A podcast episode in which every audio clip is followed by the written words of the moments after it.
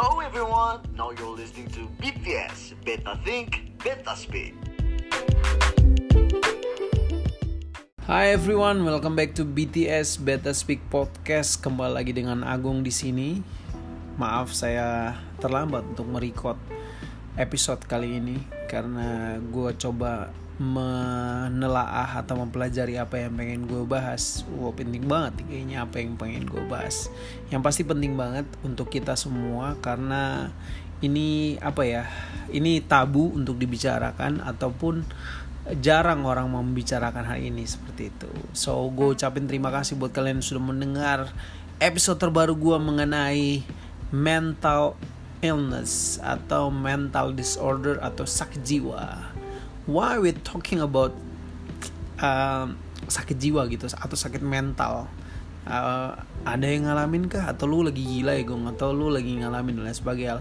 Setelah gue baca jurnal dan gue rasa bahwa setiap kita uh, dan jurnal itu bilang begini setiap kita mungkin pernah mengalami ini tapi dengan kadar yang rendah ataupun kita tidak tahu bahwa itu disebut juga sakit jiwa. Karena dia ada kadar-kadarnya ada kadar berat istilahnya ada ada kelas berat maupun kelas ringan ya uh, mengenai sakit mental ini. Jadi uh, terus dengar supaya kita tahu bahwa apa sih ciri-cirinya dan lain sebagainya. Karena uh, ini bukan hanya terjadi kepada bisa terjadi kepada siapa aja ya. Jadi dari umur anak remaja maupun yang udah orang tua ini bisa menyerang siapa aja. Karena setiap orang yang punya pikiran punya perasaan pasti bisa aja kena hal ini kayak gitu. Bisa aja kita sakit mental atau sakit jiwa seperti itu. Jadi dan sakit mental ini bukan sesuatu momok keluarga atau lu buat dosa yang kayak gimana dan lain sebagainya.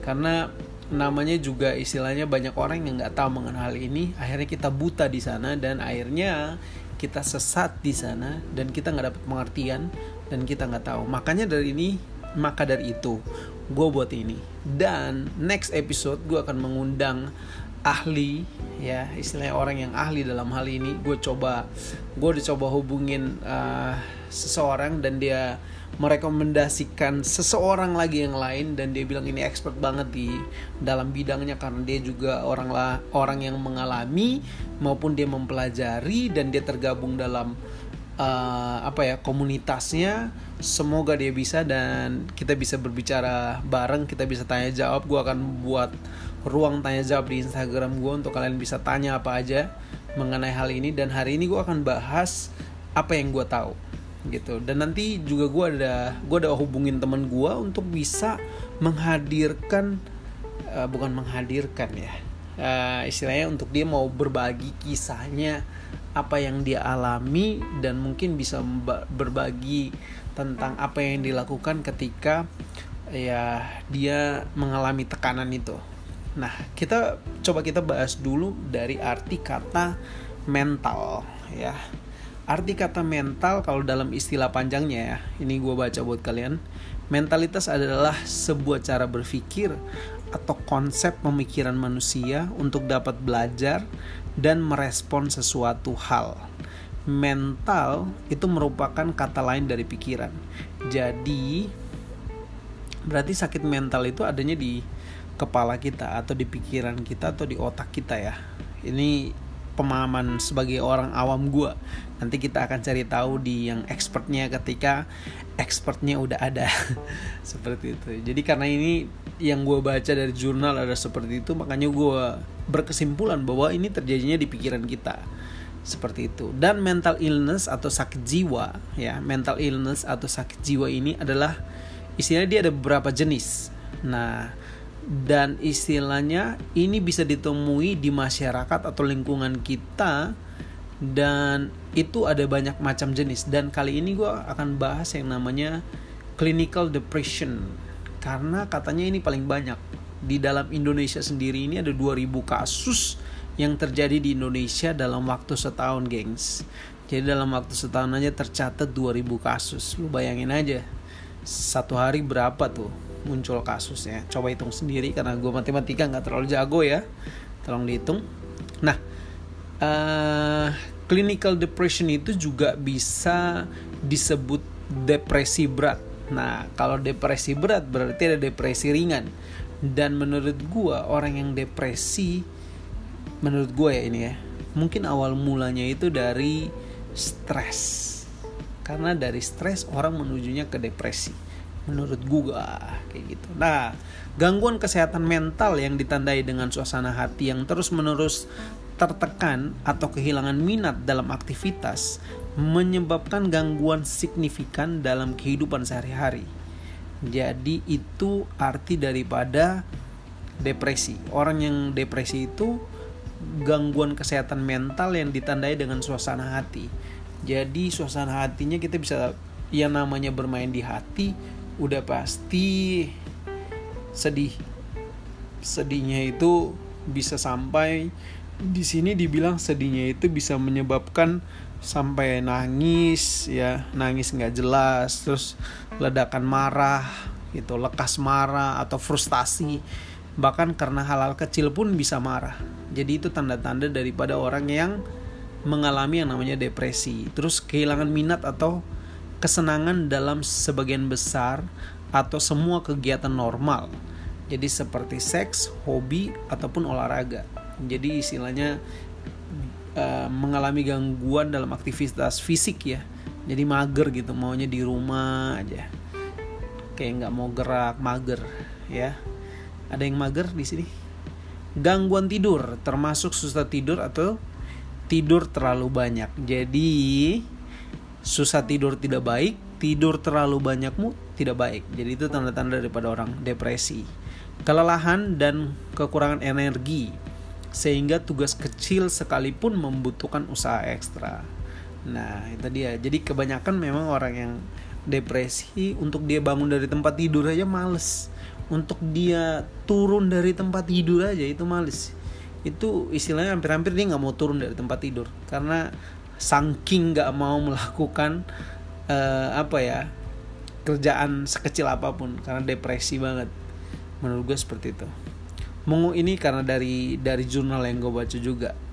Terus mengurangi nafsu makan dan penurunan berat badan. Udah pasti kalau nafsu makannya turun udah pasti jadinya berat badannya juga kurang ya. Jadi mau menurunkan berat badan teman-teman boleh depresi. Enggak enggak enggak Oke, berat badan atau terus juga bisa meningkatkan keinginan untuk makan. Nah, jadi orang depresi pun bukan hanya datang tandanya bahwa oh dia nggak makan berarti depresi nih. Enggak, justru makan yang banyak pun meningkatkan keinginan untuk makan dan menambah berat badan. Udah pasti ya lu makan terus makan terus keinginan untuk makan terus makan terus itu bisa menambah berat badan nah dalam emosinya kecemasan agitasi atau kegelisahan jadi dia cemas ataupun dia gelisah perasaan tidak berharga atau bersalah terpaku pada kegagalan masa lalu atau menyalahkan diri sendiri. Jadi ini tanda-tandanya dalam uh, apa yang dia rasa itu bahwa dia tidak berharga, ya merasa bersalah, terpaku pada kegagalan masa lalu ataupun menyalahkan diri sendiri. Perasaan sedih. Nah, itu yang tadi, menangis, masa, uh, merasa hampa, kosong atau putus asa. Nah, dalam pikirannya lambat berpikir, berbicara atau gerakan tubuh. Kesulitan berpikir, berkonsentrasi, membuat keputusan dan mengingat hal-hal pikiran kematian gitu yang sering atau berulang pikiran untuk bunuh diri percobaan bunuh diri atau sampai bunuh diri kalau lu baca ya mengenai ini ya. Itu dulu gua gua udah dengar mengenai artis Korea. Siapa namanya? Itu sampai bunuh diri gara-gara depresi karena tertekan dengan komen-komen di sosial media. Kalau nggak salah dia penyanyi pria masih muda dan bunuh diri gitu. Terus uh, vokalisnya Linkin Park juga bunuh diri. Itu juga nggak tahu tuh penyebabnya apa terus siapa lagi ya yang bunuh-bunuh diri artis. Jadi istilahnya masalah mental ini ini berbahaya gengs. Jadi istilahnya ini ini ini baru depresi ini. Sedangkan istilahnya masalah mental ini bukan hanya depresi aja. Dalam masalah mental ini ada yang namanya bipolar ada namanya yang tadi untuk mencoba bunuh diri itu itu bipolar bisa termasuk. Ada namanya OCD ya. Uh, yang lu tahu Lele Pons ya. Gue suka banget tuh cewek. Lele Pons itu dia yang suka ngelucu-lucu dia buat video dulu dia dari Vine gitu. Video satu menit mereka buat lucu-lucu dan sebagainya. Habis itu dia muncul di Instagram sampai dia munculin lagu dan tiba-tiba dia punya acara TV sendiri atau YouTube series ya.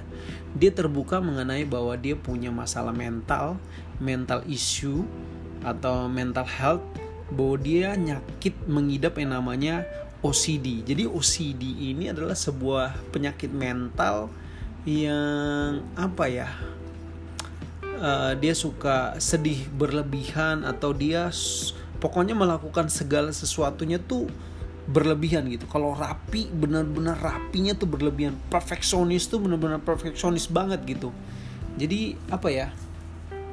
Seperti itu dan kecemasan berlebihan. Pokoknya segala sesuatunya berlebihan. Nah itu gue kurang tahu gimana atau jelasnya seperti apa tapi istilahnya Lele Pons itu terbuka mengenai hal ini dan uh, tadi sebelum gue record ini pun dia lagi uh, diwawancara dan gue sedikit nonton live-nya dan dia kayak sebut uh, kenapa dia baru ungkapin sekarang karena istilahnya dia nggak mau tahu bukan dia nggak mau tahu. Dia nggak mau fansnya itu tahu dari kayak paparazzi atau dari berita-berita lain. Justru dia yang mau dia mau kasih tahu dan dia merasa bahwa dia udah siap. Dan dia juga udah apa ya dia udah ada ditangani oleh psikiater atau orang yang menangani dia. Ya psikiater ya namanya ya. Istilahnya kayak psikologis gitu yang menangani dia dalam masalah mentalnya OCD ini. Dan dia siap dan dia memberitahukan orang semua fansnya mengenai kondisi dia dan semua fansnya tuh sayang banget sama dia kayak kasih dukungan dan lain sebagainya. Jadi masalah mental ini yang seperti gue bilang di awal ya ini bisa terjadi sama siapa aja gengs. Jadi bukan uh, terjadi kepada orang uh, yang tidak punya tetapi justru ya justru yang sering gue lihat ya ini terjadi kepada orang-orang uh, artis ataupun orang-orang terkenal. Karena banyak orang-orang terkenal bahkan David Beckham pun katanya itu dia juga mengidap uh, sakit mental ya OCD ini. Karena dia suka suka banget ngerapiin barang dan istilahnya barangnya kalau udah taruh situ lu jangan dipindahin dan pokoknya over lah over banget dia untuk makanya justru karena dia over itu makanya dia tuh latihan untuk latihan tendang bola sampai kayak lu tau David Beckham itu lu angkatan gue ya? Lu nggak tahu yang lu dengerin angkatan gue apa enggak. David Beckham itu kalau tendangan bebas itu orang bilang bola pisang. Kalau dulu orang Kupang bilang bola pisang ya jadi belok. Jadi dia tendang bola itu nggak lurus tapi bisa belok melengkung. Jadi kirain udah out ternyata bolanya melengkung masuk ke gawang jadi itu spesialis David Beckham dan dia latihan itu setiap hari. Setiap hari dia uh, latihan itu dan cara latihannya apa? Dia gantung ban mobil di sudut gawang dan dia coba tendang tiap hari praktek dan itu bukan satu jam dua jam dia praktek itu bisa bisa satu hari itu bisa empat jam bisa lima jam dia latihan terus untuk tendang untuk masuk bola itu ke dalam lubang apa namanya ban ban mobil itu yang digantung dia masukin di pojok. Makanya uh, apa ya karena justru karena penyakitnya itu juga uh, dia bisa apa ya menghasilkan sesuatu. Karena menurut gue mungkin ya dia punya orang yang menangani atau handle dia atau psikiater yang menengani dia untuk dia bisa cerita, untuk dia bisa terbuka dan dia percaya sama orang itu untuk bisa menemani dia untuk dia bisa sembuh. Seperti itu. Jadi itu gejala-gejala yang tadi gue udah sebutin dan siapa-siapa aja yang bisa terkena hal seperti ini. Nah, umur berapa sih yang rentan terkena mental illness ini atau sakit mental? Ternyata dalam jurnal yang gue baca itu dari umur 20-an sampai 30-an. tapi ini bisa terjadi pada usia berapapun. Contoh ya kalau kemarin gue ada ada baca ya postingan siapa gitu. Jadi kalau kalian ingat ada satu anak cewek ya umur 15 dia lu bayangin dia bunuh anak umur 5 tahun dan itu anak tetangga. Anak ini justru sering main lagi ke rumahnya jadi dia dia lu bayangin lu bunuh seorang anak kecil umur 5 tahun yang lu tahu anak ini siapa yang sering main di rumah lu. Dan uh, dia katanya suka gambar-gambar apa ketika dia ditangkap dan lain sebagainya. Dia tuh lu bayangin dia habis bunuh dia taruh dalam lemarinya. Sebenarnya dia mau buang tapi dia nggak dia nggak tahu mau buangnya kayak gimana. Mungkin udah bau dan lain sebagainya. Akhirnya dia menyerahkan diri ke polisi kalau nggak salah bahwa dia ngebunuh anak itu dan satu komplek itu gempar mengenai hal ini. Satu Indonesia pun gempar mengenai hal ini. Dan orang bilang ini anak nih kayaknya sakit sakit mental gitu.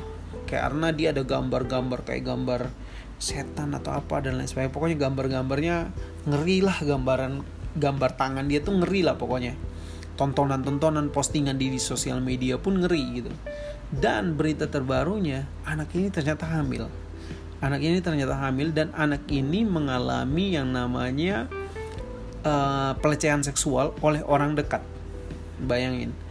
Jadi kalau gue baca dari jurnal yang istilahnya gue baca tentang sakit mental atau depresi berat ini itu untuk memicu untuk terjadinya uh, faktor pemicu ya untuk meningkatkan resiko untuk orang bisa mengalami depresi itu ternyata ada hal-hal yang seperti itu bahwa uh, punya punya riwayat ya istilahnya peristiwa uh, traumatis atau stres seperti pelecehan fisik atau seksual. Nah kayak gitu. Ataupun kehilangan orang yang dicintai atau hubungan yang sulit seperti itu. Jadi istilahnya uh, confirm ya dengan anak kecil yang gue bilang umur 15 karena uh, pasti dia tertekan lah ya. Dia tertekan dia mengalami pelecehan uh, secara fisik oleh orang dekatnya sendiri. Lu bayangin bahwa nggak usah dibayangin lah ya. Ngeri gue kayak istilahnya ngeri lagi gimana ya? Istilahnya susah men. Susah susah bayangin ya gue gue nggak nyangka gitu. Gue baca sih gue sedih sih istilahnya. Kok bisa gitu? Orang terdekat dia ngelecehin dia sehingga akhirnya anaknya bisa jadi depresi berat sampai akhirnya akibatnya membunuh seorang anak kecil gitu tanpa rasa bersalah bayangkan coba. Karena mungkin saking dia apa ya saking udah sakitnya. Nah ini istilahnya ini nanti mungkin kita bisa coba nanti tanya kepada ahli yang akan gua hadirkan. Jadi Eh, faktor-faktor uh, yang bisa menyebabkan untuk seorang depresi itu juga ada yang namanya penyalahgunaan alkohol atau narkoba. Terus riwayat gangguan kesehatan mental lainnya seperti gangguan kecemasan gangguan makan atau gangguan stres. Kayak gitu juga. Terus ada obatan-obatan tertentu terus juga ada ciri-ciri kepribadian tertentu seperti rendah diri terlalu tergantung terus kritis terhadap diri sendiri atau pesimis. Nah ini sih menarik nih. Yang apa? Karena gue adalah orang yang suka kritis terhadap diri sendiri. Gue tuh apa ya? Pokoknya suka mengkritisi diri gue sendiri gitu. Kayak gue melakukan suatu hal aduh kenapa gue ngomong kayak gitu ya? Aduh gue kurang nih di sini nih. Aduh seharusnya tadi gue nggak ngomong ini kayak gitu misalnya kalau gue ngomong sama orang gue pulang rumah gue mikirin lagi tuh. Atau gue ngerjain uh, apa ya abis gue ngajar gitu. Misalnya gue di gereja gue ngajar mengenai satu hal atau gue lakuin apa pun gue sering mengevaluasi diri. Sebenarnya evaluasi diri ini baik ya tapi yang gue lakuin itu berlebihan gitu. Kadang-kadang juga gue ingatin diri gue sendiri untuk uh, tidak menyalahkan diri gue sendiri. Kayak aduh goblok banget sih gue aduh kenapa gue kayak gini sih? Nah gue coba itu ternyata ada ada ada itu loh ada indikasi psikologinya juga. Nanti gue mau tanya sih sama yang ahli ini bahwa dan gue ada berapa dengar tentang uh, apa ya podcast tentang uh, mental ini uh, itu dia bilang apa ya? Kayak suka ngecap diri lu sendiri gitu loh. Dan itu nggak baik. Melabel diri lu sendiri itu nggak baik. Kayak bilang lu bodoh lah uh, lu jelek lah lu gendut lah ataupun hidung gue pesek lah. Pokoknya istilah untuk kata-kata yang merendahkan diri lu sendiri is not good gitu. Dan menurut gue sendiri ya ini menurut gue sendiri. Ini menurut pandangan gue sendiri bahwa uh, segala sesuatu yang berlebihan yang kita lakukan secara berlebihan itu nggak baik teman-teman. Menurut gua.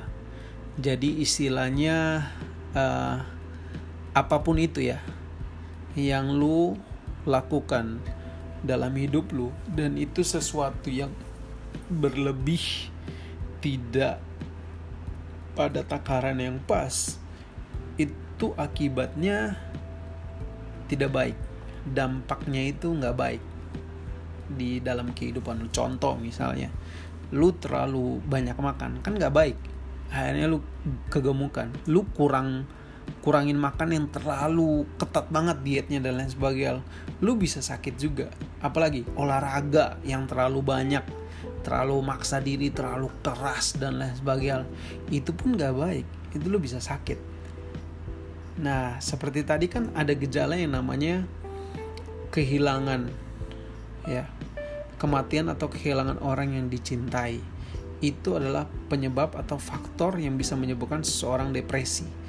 Jadi ketika dia kehilangan orang yang dicintai, itu dia bisa depresi eh, sampai akhirnya ya itu sampai mungkin ya itu bisa cemas, nangis, bisa mau akhirnya bunuh diri dan lain sebagainya hal. Nah, itu bisa terjadi seperti itu. Karena gue pernah alamin itu.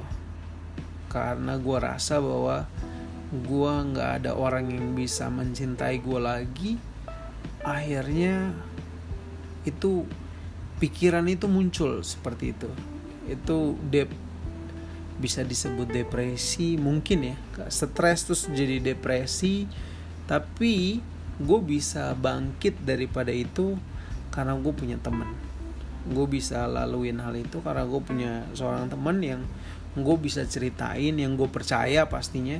Dan gue bisa ceritain segala sesuatu dan gue apa ya bisa dikasih sudut pandang yang jelas. Karena ketika atau bisa memilih sesuatu yang lebih baik di dalam keputusan yang harus gue ambil. Karena gini ketika lu sedih ketika lu marah dan ketika lu senang dan ketika lu mengalami tiga hal yang tadi dan lu coba untuk apa ya mengambil sebuah keputusan atau pilihan itu uh, tidak terlalu objektif. Justru itu membawa bisa membawa lu uh, ke dalam jebakan Batman atau sesuatu yang salah. Misalnya lu lagi sedih banget nih dan lu mengambil keputusan.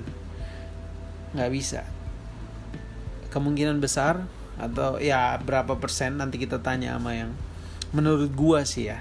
Ini menurut gue nanti coba ahlinya kita akan tanya ya.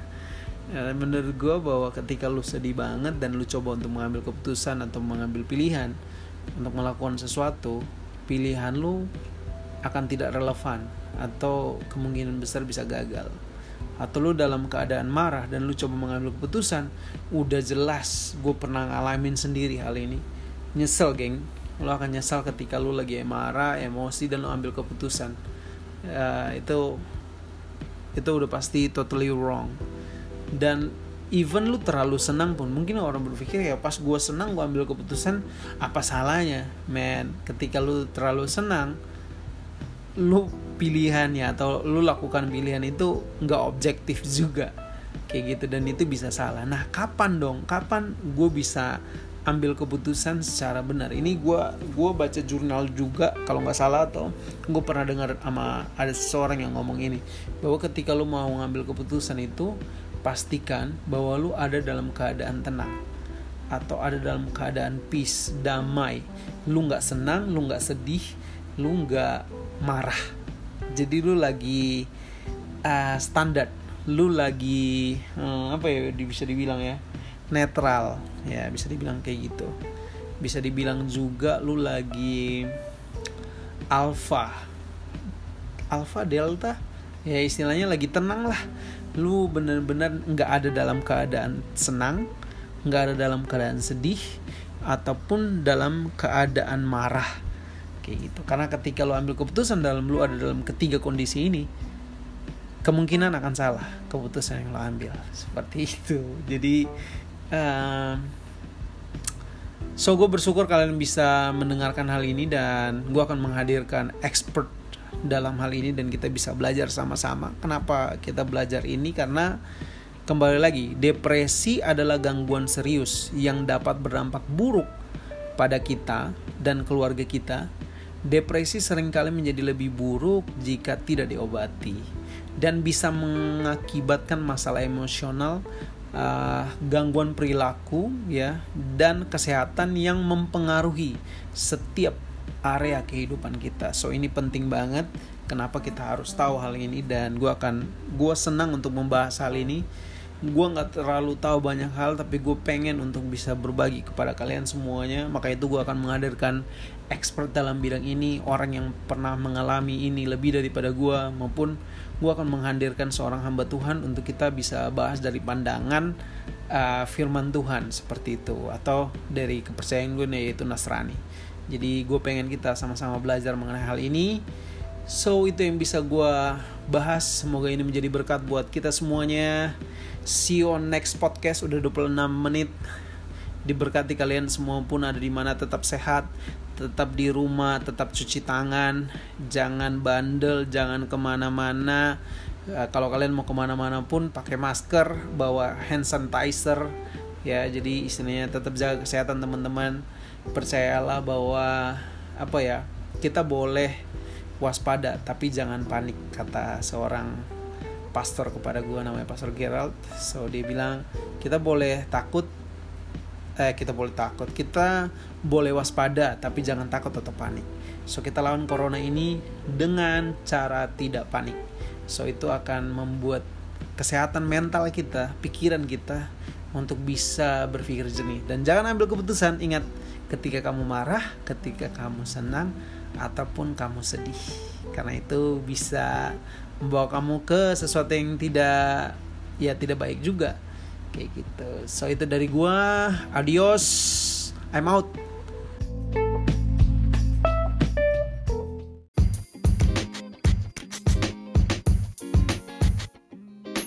Hai everyone, gue Monces. Dengerin terus Beta Speak karena Beta Speak, lu listen.